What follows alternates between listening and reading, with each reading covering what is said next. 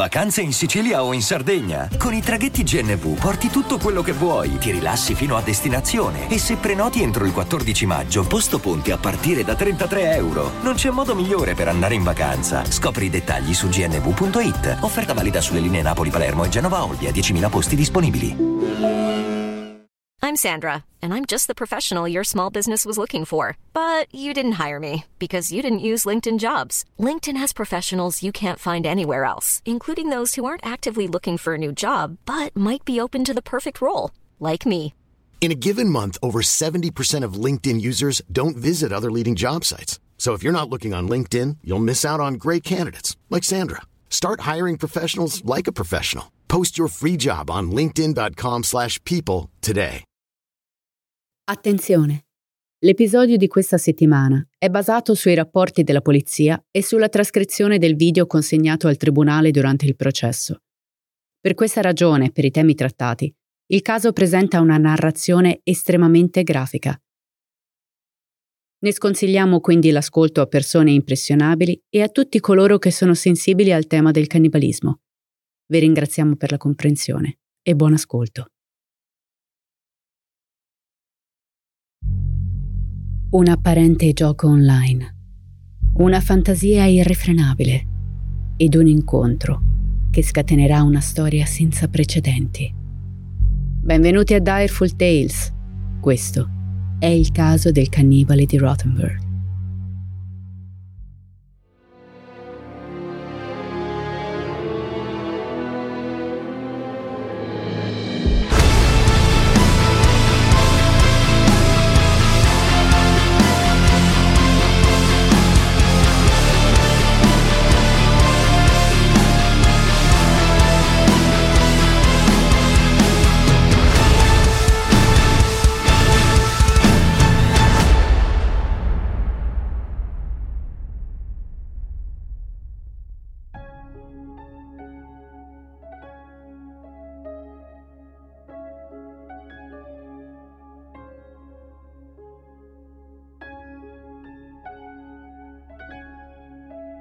È una notte afosa e umida questa di fine luglio del 2001. Reinhold, uno studente austriaco di medicina di 23 anni, è ancora sveglio e siede in mutande alla sua scrivania posta di fronte alla finestra aperta. La luce fioca del monitor del suo computer si riflette sugli occhiali. Queste sono le ore in cui Reinhold può dedicarsi alla sua passione, cercare foto e video macabri nel web. Tutti ricordiamo quel periodo in cui internet era un vaso di Pandora scoperchiato su oscenità di ogni genere. Per il giovane, l'appuntamento con le tenebre del web è immancabile e questa notte non è diversa dalle altre. Digitando le parole horror e brividi gore nella barra di ricerca, attende con trepidante senso di anticipazione. Tra i risultati, un sito web cattura la sua attenzione. Cannibal Café. Reinhold ci clicca e di fronte a lui si apre un forum che presenta un'oscura galleria di conversazioni riguardanti alcune tra le cose più spaventose al mondo. La sua mente è attratta e respinta contemporaneamente mentre legge le discussioni su un possibile consumo di carne umana. È un sentimento ambiguo, una miscela di repulsione e curiosità che si dipinge sul suo volto nell'incerta luce del monitor. Alcune conversazioni lo sconvolgono Alcuni utenti desiderano divorare il prossimo, altri sognano di essere vittime sacrificali. Reynold cerca di convincersi che tutto ciò sia solo frutto di una fantasia distorta, una sorta di gioco di ruolo digitale. Ma c'è qualcosa di più, qualcosa che non riesce a scrollarsi di dosso, una sensazione di pericolo che si insinua nella sua mente curiosa. Poi, tra le ombre virtuali, un annuncio cattura la sua attenzione in modo definitivo. Qualcuno che usa il nickname Frankie scrive. Ciao, hai un'età compresa tra i 18 e i 30 anni? Una corporatura media e ti piacerebbe essere macellato? Allora vieni da me. Farò in modo che accada. Rispondimi, comunicandomi la tua età, taglia e peso, preferibilmente con una foto. Reynold non ha mai visto nulla di simile. Per verificare che questo tizio faccia sul serio gli invia un messaggio, fingendo di essere interessato. Gli chiede anche quante persone avesse macellato prima. Il giovane clicca invio e poi, con il cuore che batte all'impazzata, si spinge indietro sulla sedia, dondolandosi in attesa. Frankie risponde quasi immediatamente. Beh, diciamo che ho esperienza. In ogni caso non saresti il primo. 23 anni è l'età ottimale per macellare. Il corpo è appena maturato ed è ancora molto tenero. Ma parlami di te, della tua altezza e del tuo peso. Attendo con ansia la tua risposta. Il tuo maestro macellaio. Non si tratta di una fantasia. Il giovane studente sente il suo cervello urlare. L'uomo dall'altra parte del monitor è un cannibale e sta cercando una preda.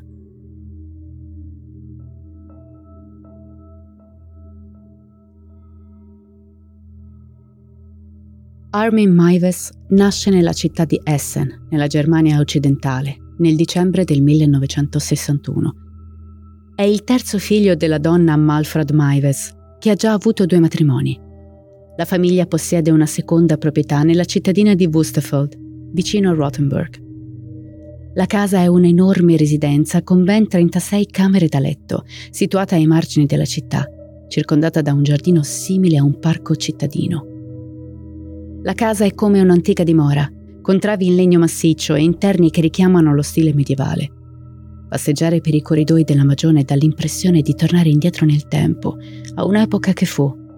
Certo, questo se non ci si lascia distrarre dalle risate dei tre ragazzini che abitano qui. I fratellastri di Armin sono molto più grandi di lui, ma lo coinvolgono sempre nei loro giochi. Quando ha otto anni, entrambi i suoi fratelli lasciano la casa per intraprendere la loro strada. Un giorno, mentre il piccolo gioca nel giardino con i vicini, vede suo padre partire di corsa in macchina. Capisce che c'è qualcosa che non va e cerca di fermarlo. Corre dietro l'auto, piange, urla, ma l'uomo se ne va senza voltarsi indietro. In quell'istante, la vita di Armin cambia drasticamente. Dopo l'allontanamento dei fratelli, l'abbandono del padre è un colpo durissimo. Era una figura importantissima per Armin. Eppure da quel giorno il ragazzino non avrà più notizie dell'uomo, che nel frattempo svuota i conti bancari e lascia alla moglie solo la magione. Poco dopo, la nonna di Armin muore, un'altra perdita importante. Il ragazzino non riesce a gestire la crisi familiare. Per lui Sembra di aver perso tutta la famiglia in pochissimo tempo.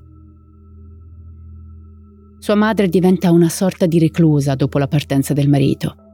Trascorre sempre più tempo alla magione.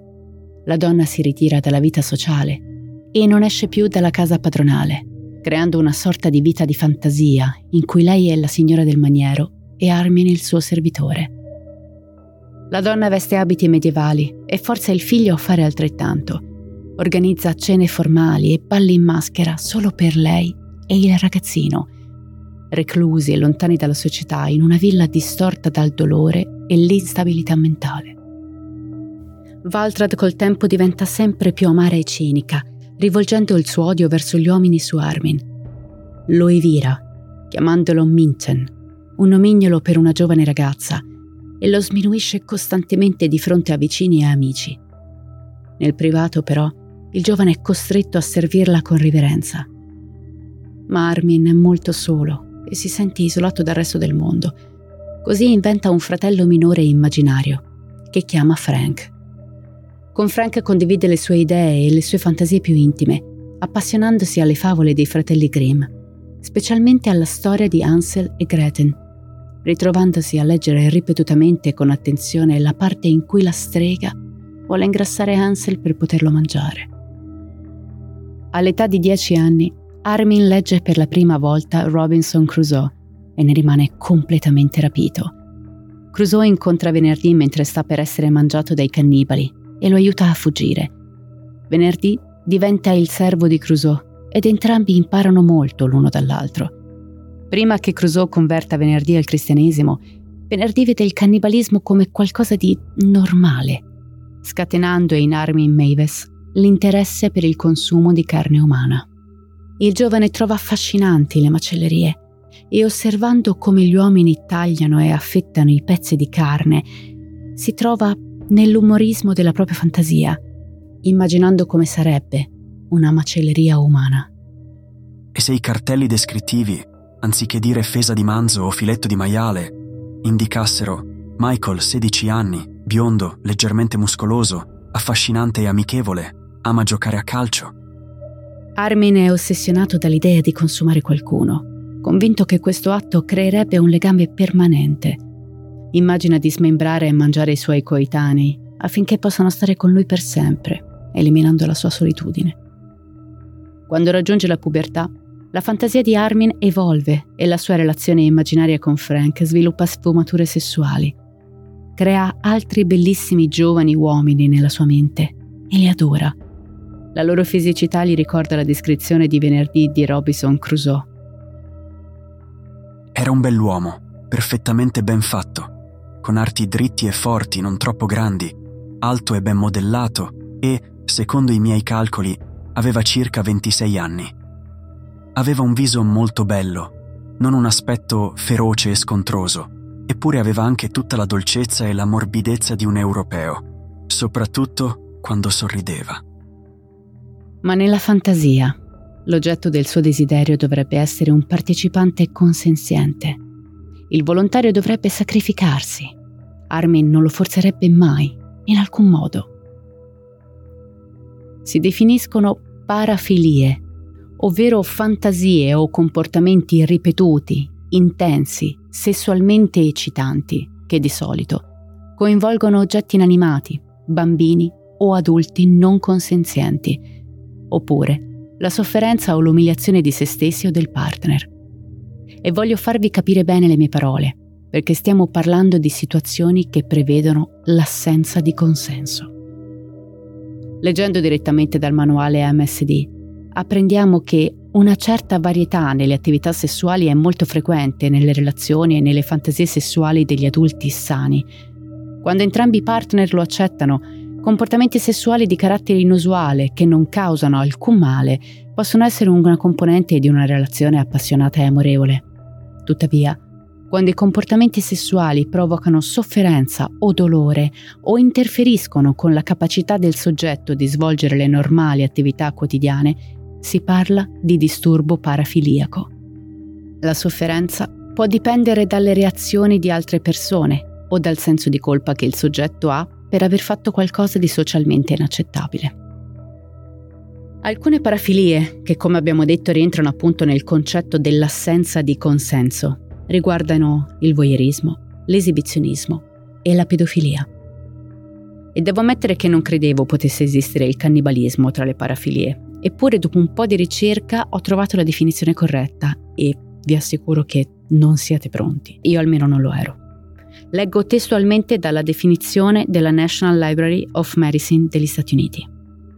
La vorarefilia, abbreviata con VOR, una parafilia caratterizzata dal desiderio erotico di essere consumati da o di consumare personalmente un'altra persona o creatura, o da un'attrazione erotica per il processo del mangiare in generale. Le fantasie di soft war si distinguono dalle fantasie sessuali di cannibalismo, definite anche hard war, perché la vittima di soft war viene normalmente inghiottita viva e intera. L'hard war consiste nel fatto che la vittima viene masticata e fatta a pezzi dal consumatore, seguito da una rappresentazione più macabra della digestione. Non entrerò ulteriormente nei dettagli per due motivi principali. Il primo, il fatto che tutto questo è molto grafico e potrebbe turbare eccessivamente e il tema ritengo che sia già abbastanza disturbante di suo. Il secondo motivo è che non essendo né psicologa né psichiatra non voglio azzardare terminologie errate o simili.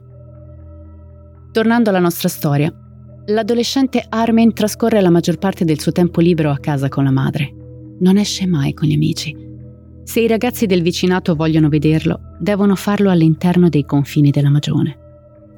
La madre ha un'enorme influenza sul figlio e lo costringe a tenerle compagnia e a prendersi cura di lei.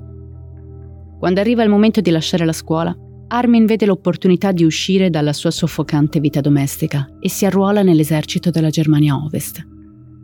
Il periodo trascorso nelle forze armate gli piace molto e spera di diventare un soldato professionista. In questo periodo inizia a mettere in discussione la sua sessualità. Ha un paio di relazioni occasionali con delle donne, ma non vanno a buon fine. Ogni volta che Armin porta a casa una ragazza, la madre, come prevedibile, non approva la relazione. Per lei nessuno delle ragazze è all'altezza, non tanto del figlio, quanto di lei stessa. Per la madre, infatti, lei è la signora della sua grande casa di campagna e lui lo scapolo più ambito della città. Questa soppressione aumenta lo stress del giovane, che nel frattempo, lentamente, si scopre ancora di più, si esplora e si rende conto della sua bisessualità e sa di non poterla esprimere alla madre. Alcuni dei suoi amici dell'esercito pensano che sia un omosessuale che non ha ancora fatto coming out e lo sfottono per questo. Complessivamente, Armin Maves trascorre 12 anni nelle forze armate.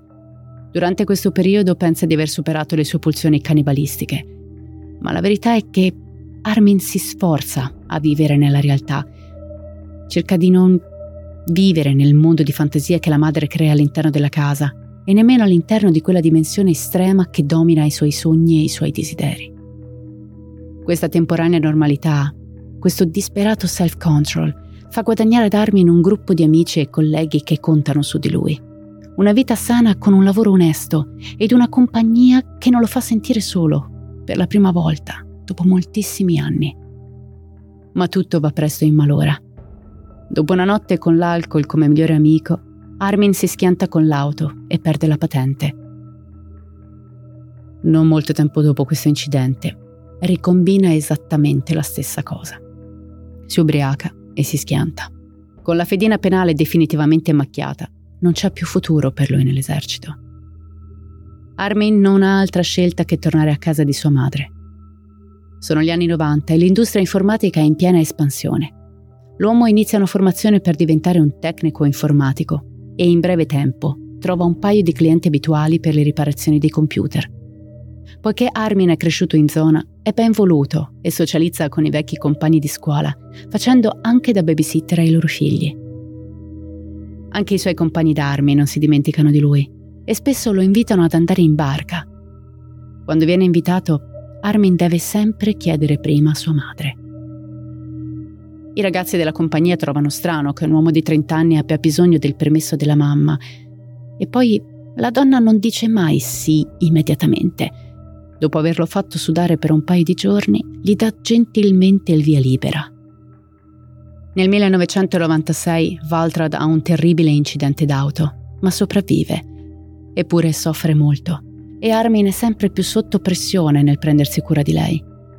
La donna è esigente e sgarbata, ma l'uomo è il figlio fedele che fa tutto ciò che gli viene chiesto di fare. Trascorrendo molte notti di solitudine a casa della madre anziana, il tecnico informatico in erba scopre le gioie della navigazione in Internet, un passatempo nuovo negli anni 90. Dopo aver cercato un po' in giro, trova un forum con persone esattamente come lui, persone che fantasticano sul cannibalismo. Si iscrive subito al sito web che si chiama Cannibal Café. Questo sito è stato dismesso, ma ai tempi della nostra storia il suo indirizzo era necrobabes.com. Il sito indica chiaramente che si tratta di un forum di fantasia. Un disclaimer in home page, infatti, afferma che le persone che sono incapaci di separare la fantasia artistica dalla realtà dovrebbero lasciare immediatamente il sito. Ma Armin è nel suo elemento. Dunque, non è pazzo. Ci sono altri come lui a provare quel genere di desideri centinaia e centinaia di persone che postano messaggi 24 ore su 24. Armin usa le sue abilità informatiche per manipolare le immagini. Scatta delle foto di se stesso mentre fa a pezzi alcune parti di marzapane e modificandole poi con Photoshop riesce a dargli una colorazione che fa assomigliare le parti ai limbi di carne. Ciò di cui non può rendersi conto è che è preda di un disturbo parafilico e che questo sta rapidamente sfuggendo al controllo. Il suo desiderio è molto specifico. Vuole carne maschile di un giovane attraente e questo deve consegnarsi volontariamente. Poi vuole massacrare il corpo. Lo smembramento e l'affettamento sono ciò che lo eccitano di più. Per un po' Armin vive una doppia vita. Di giorno è un tecnico informatico, un ragazzo che saluta i vicini e che si prende cura della madre. Ma di notte, quando la donna dorme, si immerge nel mondo delle fantasie sessuali cannibalistiche e non riemerge fino alle prime luci dell'alba. Nel settembre del 1999, tornando a casa dopo una giornata di lavoro, scopre che sua madre è morta. La donna aveva 80 anni e ha subito un attacco cardiaco fatale. Ora Armin è finalmente libero. Senza obblighi e orfano dagli ordini e dai soprusi della mamma, perde la testa per un po'. Beve molto e viene spesso visto al Blue Moon, un bordello nella vicina Rothenburg. Ma la maggior parte delle notti, verso l'ora di chiusura, viene trovato addormentato al bar, sempre da solo. Lottando per venire a patti con la sua nuova libertà, Armin si ritira, come faceva da bambino. Si ritira nel comfort del suo mondo di fantasia. Senza la madre, può perseguire attivamente la sua ossessione. E adesso c'è la possibilità che la sua fantasia diventi realtà. Nel novembre del 1999, due mesi dopo la morte della donna, non c'è più traccia di lei in casa. Armin ristruttura gli interni della vecchia magione, ma non fa un lavoro eccezionale. Alcune stanze sono lasciate a metà, altre sventrate e mai completate. In una sezione della casa che nessuno dei suoi amici ha mai visto, costruisce una sala di macellazione. C'è un gancio per la carne che pende dal soffitto e un tavolo coperto di plastica per la separazione delle carni. Per rendere la fantasia più completa, realizza delle teste umane in cartapesta e le appende al soffitto. Inoltre, aggancia le gambe di un manichino al gancio per la carne, facendole penzolare. Ma questo non basta. Ci sono molte conversazioni sul forum online del Cannibal Café e finalmente Armin è pronto a pubblicare il suo primo annuncio. Utilizza lo pseudonimo Frankie, un gioco di parole con il nome del suo immaginario fratello d'infanzia. E poi pubblica il suo primo annuncio. Hai un'età compresa tra i 18 e i 25 anni? Sei di corporatura media e in buona salute? Desideri porre fine alla tua vita, morire facendo qualcosa di significativo? Allora vieni da me. Ti massacrerò e userò il tuo corpo per preparare deliziose cotolette e bistecche. Sei interessato? Allora inviami la tua candidatura, indicando la tua età, altezza e peso e preferibilmente anche una foto. Frankie. Le risposte arrivano, ma sono poche. Così Armin decide di modificare l'età a 30 anni per ampliare la ricerca. Sorprendentemente, le risposte arrivano a raffica. Pensate che ne riceve più di 200. Una recita. Ciao Frankie. Da qualche tempo sto cercando un macellaio esperto che possa macellarmi e lasciarmi morire dissanguato. Se sei interessato, ecco il mio indirizzo email. Un'altra conversazione va così. Caro Frankie, sto cercando un macellaio esperto che mi stordisca con una pistola a sparachiodi e poi mi lasci dissanguare. Armin risponde. Spero di poterti fare a pezzi presto. Parlami un po' di te. La risposta Frankie, sono alto 178 cm, peso 78 kg, capelli neri, corporatura robusta e sana. Quando vorresti massacrarmi? Il primo ragazzo che incontra è un cuoco di 34 anni, di nome Jorg Bosé. Armin invita Jorg a casa sua e lo porta nella sala di macellazione. Jorg è eccitato dall'idea, ma quando Armin lo appende a una carrucola, il cuoco si sente male e dice che non vuole andare fino in fondo. Registrando il tutto su video, Armin lo solleva e lo lascia andare. È importante sottolineare che la maggior parte delle persone si limita ad aderire alla fantasia della richiesta di Armin, ma alcuni si spingono fino a incontrarlo. Capita che gli incontri si svolgano in una camera d'albergo e puntualmente gli sconosciuti danno chiare istruzioni su come vogliono morire. Un uomo, ad esempio, vuole essere impalato e arrostito su uno spiedo un altro invece vuole essere ucciso con un martello e poi sgozzato. Ma sono la fantasia e la preparazione a eccitarli. Quando incontrano Armin e la realtà della morte li colpisce, tutti cambiano idea. E per quanto possa sembrare assolutamente assurdo, Armin lo rispetta, perché nella sua fantasia La persona macellata deve essere disposta al 100%, non deve avere alcun dubbio. Poi, nel gennaio del 2001, si imbatte in un annuncio su Cannibal Café che lo incuriosisce. La didascalia è semplicemente cena.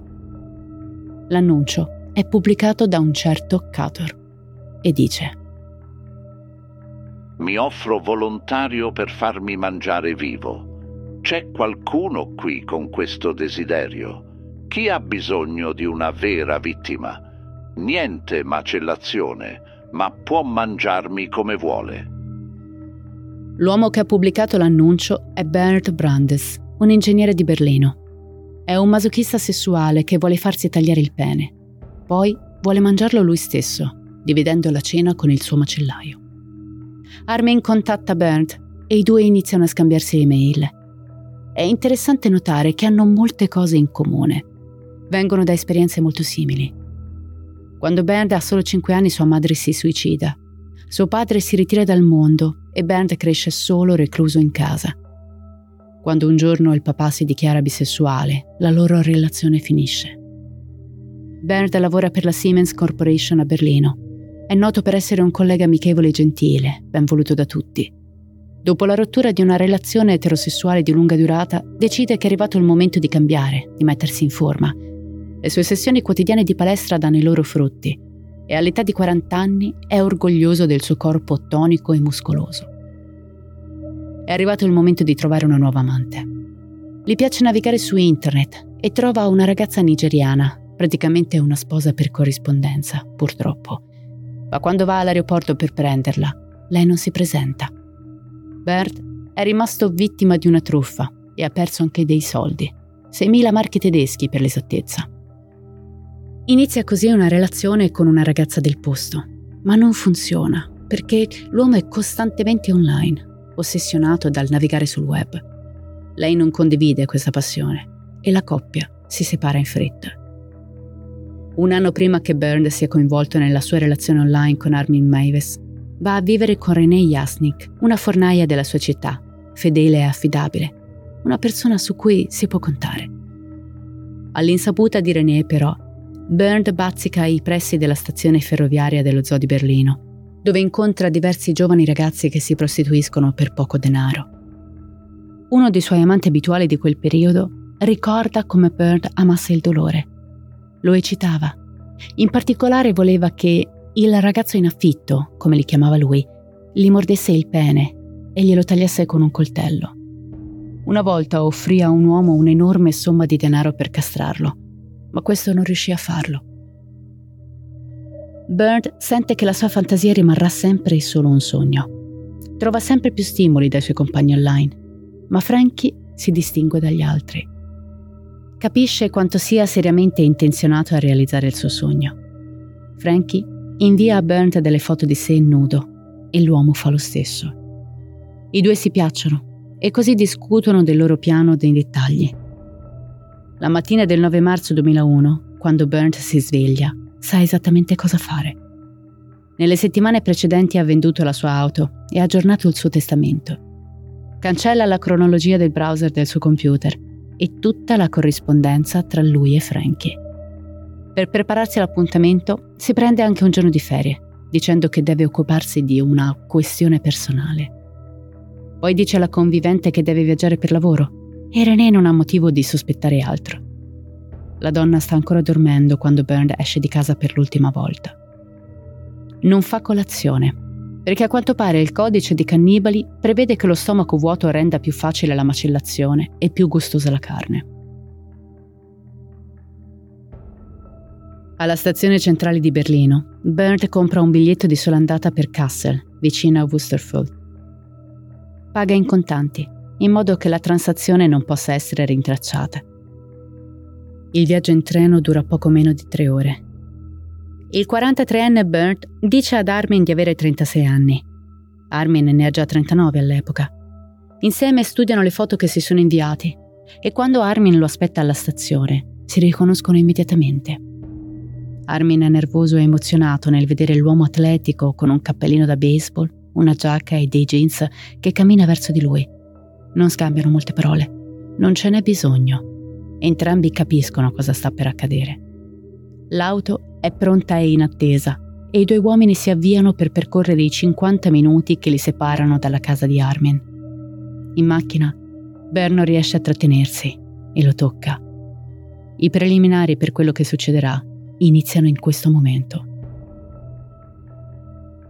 Quando arrivano alla casa padronale, Armin prepara del caffè per il suo ospite, lasciandolo nel salotto.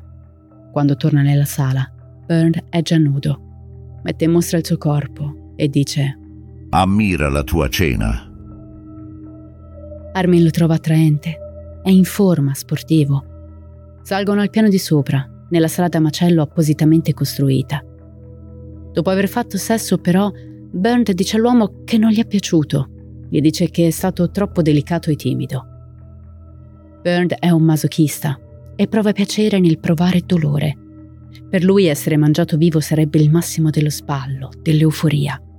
Deluso dal fatto che Armin non sia abbastanza violento, cambia idea e chiede al suo ospite di riportarlo alla stazione di Kassel.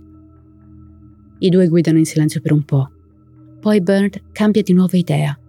Ha fatto tutta quella strada per un motivo e ha deciso di portarlo a termine. Sulla via del ritorno i due uomini si fermano a comprare pastiglie per dormire e medicine per il raffreddore. Tornano poi a casa di Armin e questa volta sono più concentrati nell'elaborare le loro fantasie. Armin preme il tasto registra sulla sua videocamera di casa in modo da poter vedere la castrazione in seguito. E vi dico che tutto quello che succederà da questo momento in poi è registrato su nastro.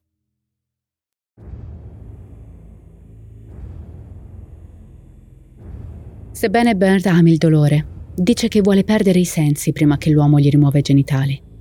Beve una bottiglia di medicine per il raffreddore, prende dei sonniferi e li annaffia con mezza bottiglia di grappa. È sera. Siamo intorno alle 18.30 e Bernard è adeguatamente sedato, ma cosciente. All'inizio l'uomo vuole che Armin gli morda il pene, ma non funziona. È il momento di passare al piano B. Bernd mette il suo pene sul tavolo e Armin lo colpisce con un coltello da cucina. Anche questa volta però non ha successo. Poi usa un coltello più affilato e questa volta funziona. C'è sangue ovunque. Bernd urla. Con grande sorpresa di Armin, le urla però cessano dopo circa 30 secondi. Bernd dice che il dolore si è stranamente attenuato e lui è deluso. Sperava che facesse più male. Il sangue che sgorga come una fontana gli dà almeno un po' di piacere. Armin scende al piano di sotto per cucinare il pene. Lo pone in acqua bollente, poi lo fa saltare in padella con sale, pepe e aglio in polvere.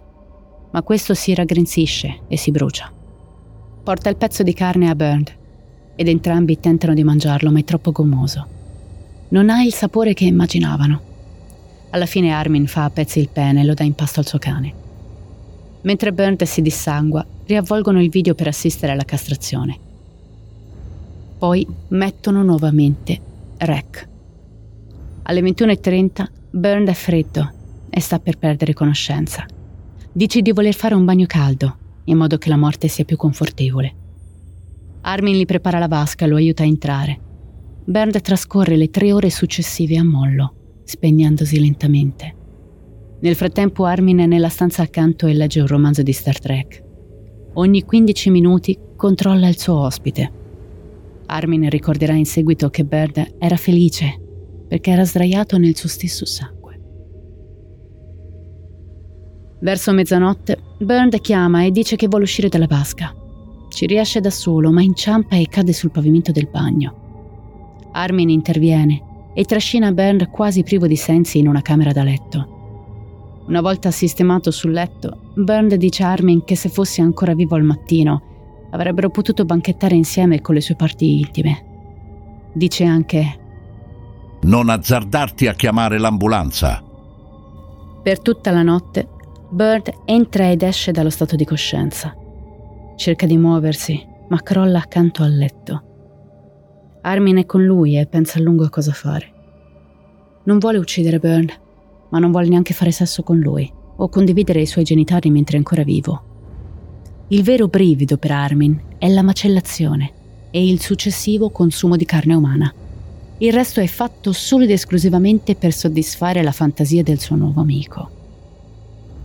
Nelle prime ore del mattino, Armin si chiede se dovrebbe pregare Dio o il diavolo. Prega Dio di perdonarlo. Poi bacia Bernd sulla bocca, prende un coltello e lo pugnala al collo due volte. Alle 5 del mattino, Bernd è morto.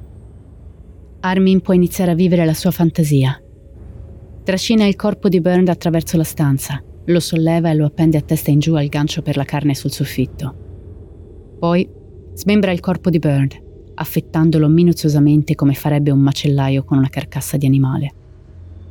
Armin disossa la carne, polverizza le ossa. Tiene la testa di Burned, trita la carne e taglia delle bistecche, confezionando i pezzi in porzioni grandi come un pasto da congelare. In seguito ricorda il suo primo assaggio, servito con vino rosso sudafricano. Ho decorato la tavola con delle belle candele.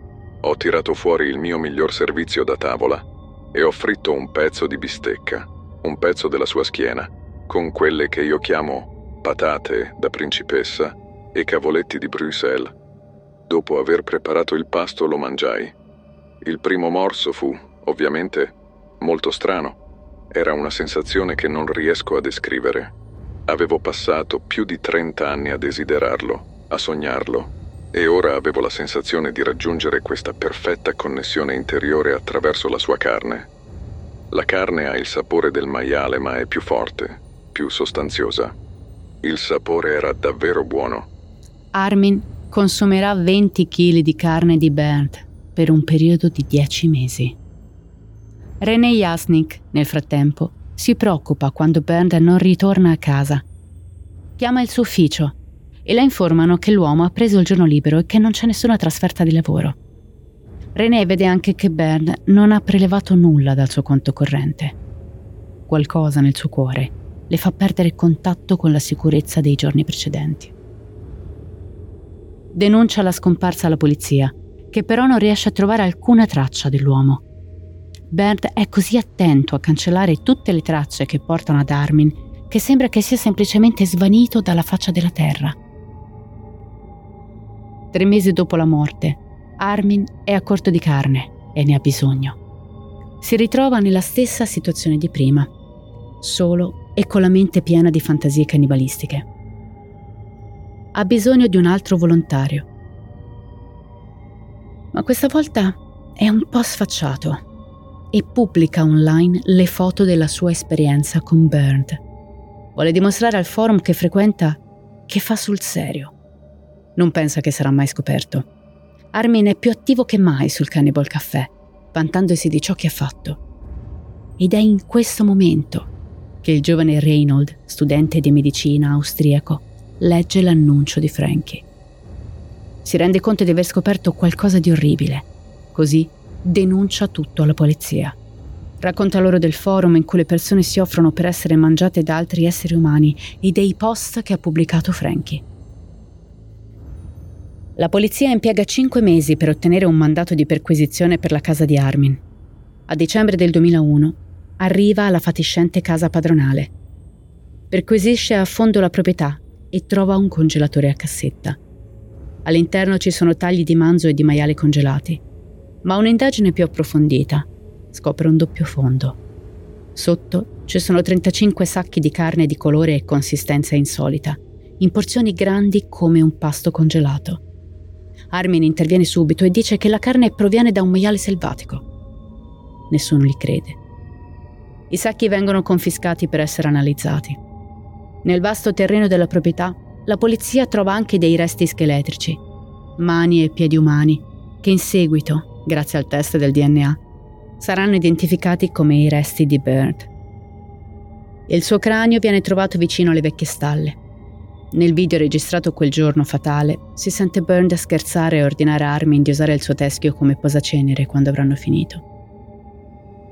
La polizia confisca il computer e i video di Armin, tre coltelli, un'ascia e un grembiule da macellaio. Ma il video della morte di Byrne non è tra gli oggetti confiscati.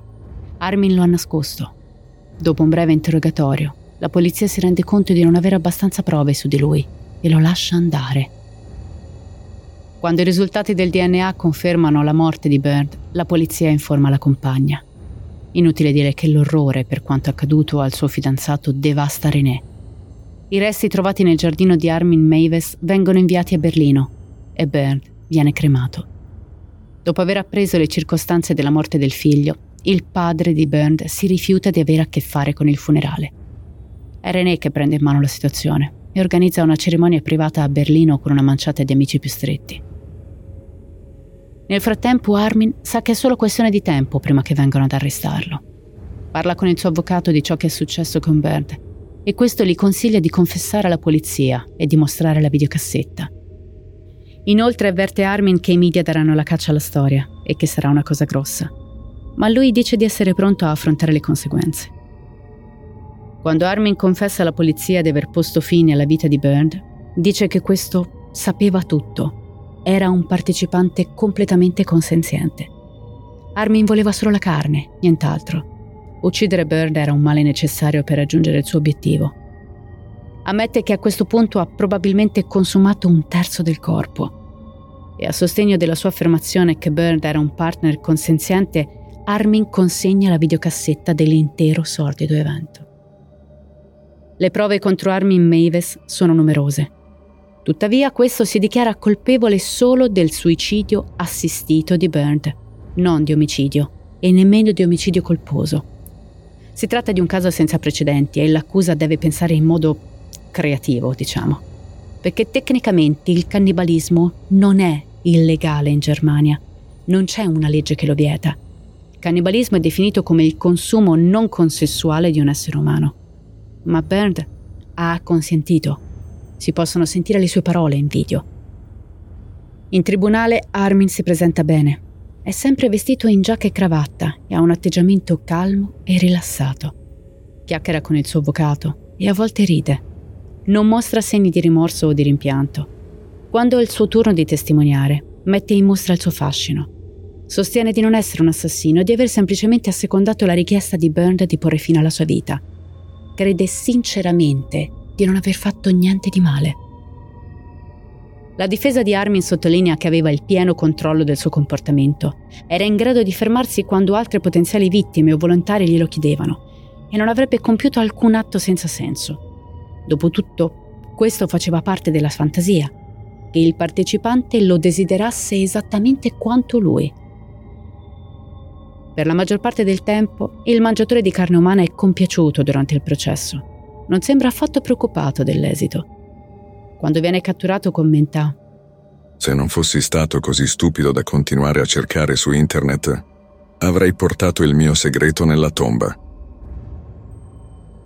Il video registrato il 9 marzo del 2001 viene mostrato a porte chiuse. Un'estenuante ripresa di quattro ore. I giudici ritengono che sia troppo sconvolgente per essere mostrato in pubblico e alla giuria vengono mostrati esclusivamente 19 minuti. Alcuni membri della giuria, alcuni giornalisti si ammalano fisicamente e necessitano di terapia dopo aver assistito a quelle immagini orribili. Il 30 gennaio del 2004 Armin Maves non viene giudicato colpevole di omicidio, ma del reato minore di omicidio colposo.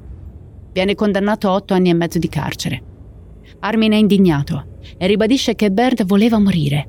Si tratta di omicidio su richiesta, che in Germania prevede una pena massima di cinque anni. L'opinione pubblica tedesca non è soddisfatta. Armin Maves ha commesso un crimine atroce, è stato premeditato e brutale l'accusa fa ricorso in appello contro il verdetto. Il 22 aprile del 2005 la Corte d'Appello ribalta il giudizio su questo caso. L'accusa può andare di nuovo a processo e questa volta per omicidio volontario e premeditato. Secondo la legge tedesca, l'omicidio è l'atto di porre fine alla vita di qualcuno per avidità, per soddisfare i propri desideri sessuali o per coprire un altro crimine. È proprio per questo che l'accusa si sente sicura nel perseguire l'accusa di omicidio. Il loro caso afferma che Armin Maves ha ucciso Byrne per il proprio piacere sessuale. Il caso ovviamente attira l'attenzione dei media. Armin viene chiamato il cannibale di Rothenburg, il mostro di Rothenburg o il maestro macellaio. Quest'ultimo, tra l'altro, era il modo in cui Frankie firmava i suoi messaggi. Le foto del cannibale che sorride in aula mostrando una fila di denti bianchi e lucenti vengono pubblicate sulle prime pagine di molti giornali. Cannibale tedesco trova vittime consenzienti in rete. O il cannibale della porta accanto. Emergono molte questioni discusse nei talk show e nei forum online. Non si tratta solo della moralità del cannibalismo, ma anche delle domande sul suicidio assistito, e queste scatenano molti dibattiti. Il modo in cui Armin e Byrne si sono conosciuti online fa capire alle persone che c'è un lato molto più oscuro del web. Un mondo buio, in cui le persone cospirano su cose che sono un tabù sociale. Il caso apre un vaso di Pandora. Quanti altri cannibali cercano attivamente compagnia online. Nel corso delle indagini, la polizia tedesca stima che solo in Germania ci siano circa 10.000 persone con desideri simili. Nel 2004 la band metal tedesca Rammstein pubblica una canzone su Armin Maves intitolata Mind Tale. NTV Germania limita la messa in onda del video dopo le 23. Il 12 gennaio del 2006 tutti gli occhi sono puntati sul processo in un tribunale di Francoforte. L'accusa interroga l'imputato sul movente dell'omicidio. Armin dichiara di aver voluto solo macellare e mangiare qualcuno. Ha fantasticato su questo per la maggior parte della sua vita. Ammette che guardava ripetutamente il video di quella notte con Bird e si masturbava. A volte lo guardava anche mentre mangiava la carne di Bird. Nel video è chiaro che Bird stava ancora respirando quando Armin lo ha pugnalato al collo. E nonostante l'enorme perdita di sangue dovuta alla castrazione con il coltello da cucina, Bernd non muore per questo motivo. Sono le ferite inferte al collo a porre fine alla sua vita.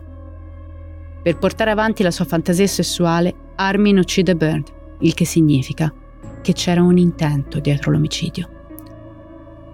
Nel maggio del 2006, Armin viene condannato per l'omicidio di Bernd. La sua sentenza viene modificata in ergastolo, con un minimo di 15 anni da scontare. In una candida intervista televisiva, l'uomo dichiara che ora sa ciò che ha fatto e sa che ha sbagliato. Ha sempre pensato che la sua fantasia potesse essere più di un sogno, ma oggi dice di sapere che non potrà mai esserlo. Bernd è rimasto deluso quando la sua fantasia si è trasformata in realtà. E sebbene Armin sappia che rinunciare alle sue azioni è la cosa più giusta da fare, non sembra essere pentito. Ammette apertamente che la carne aveva un buon sapore.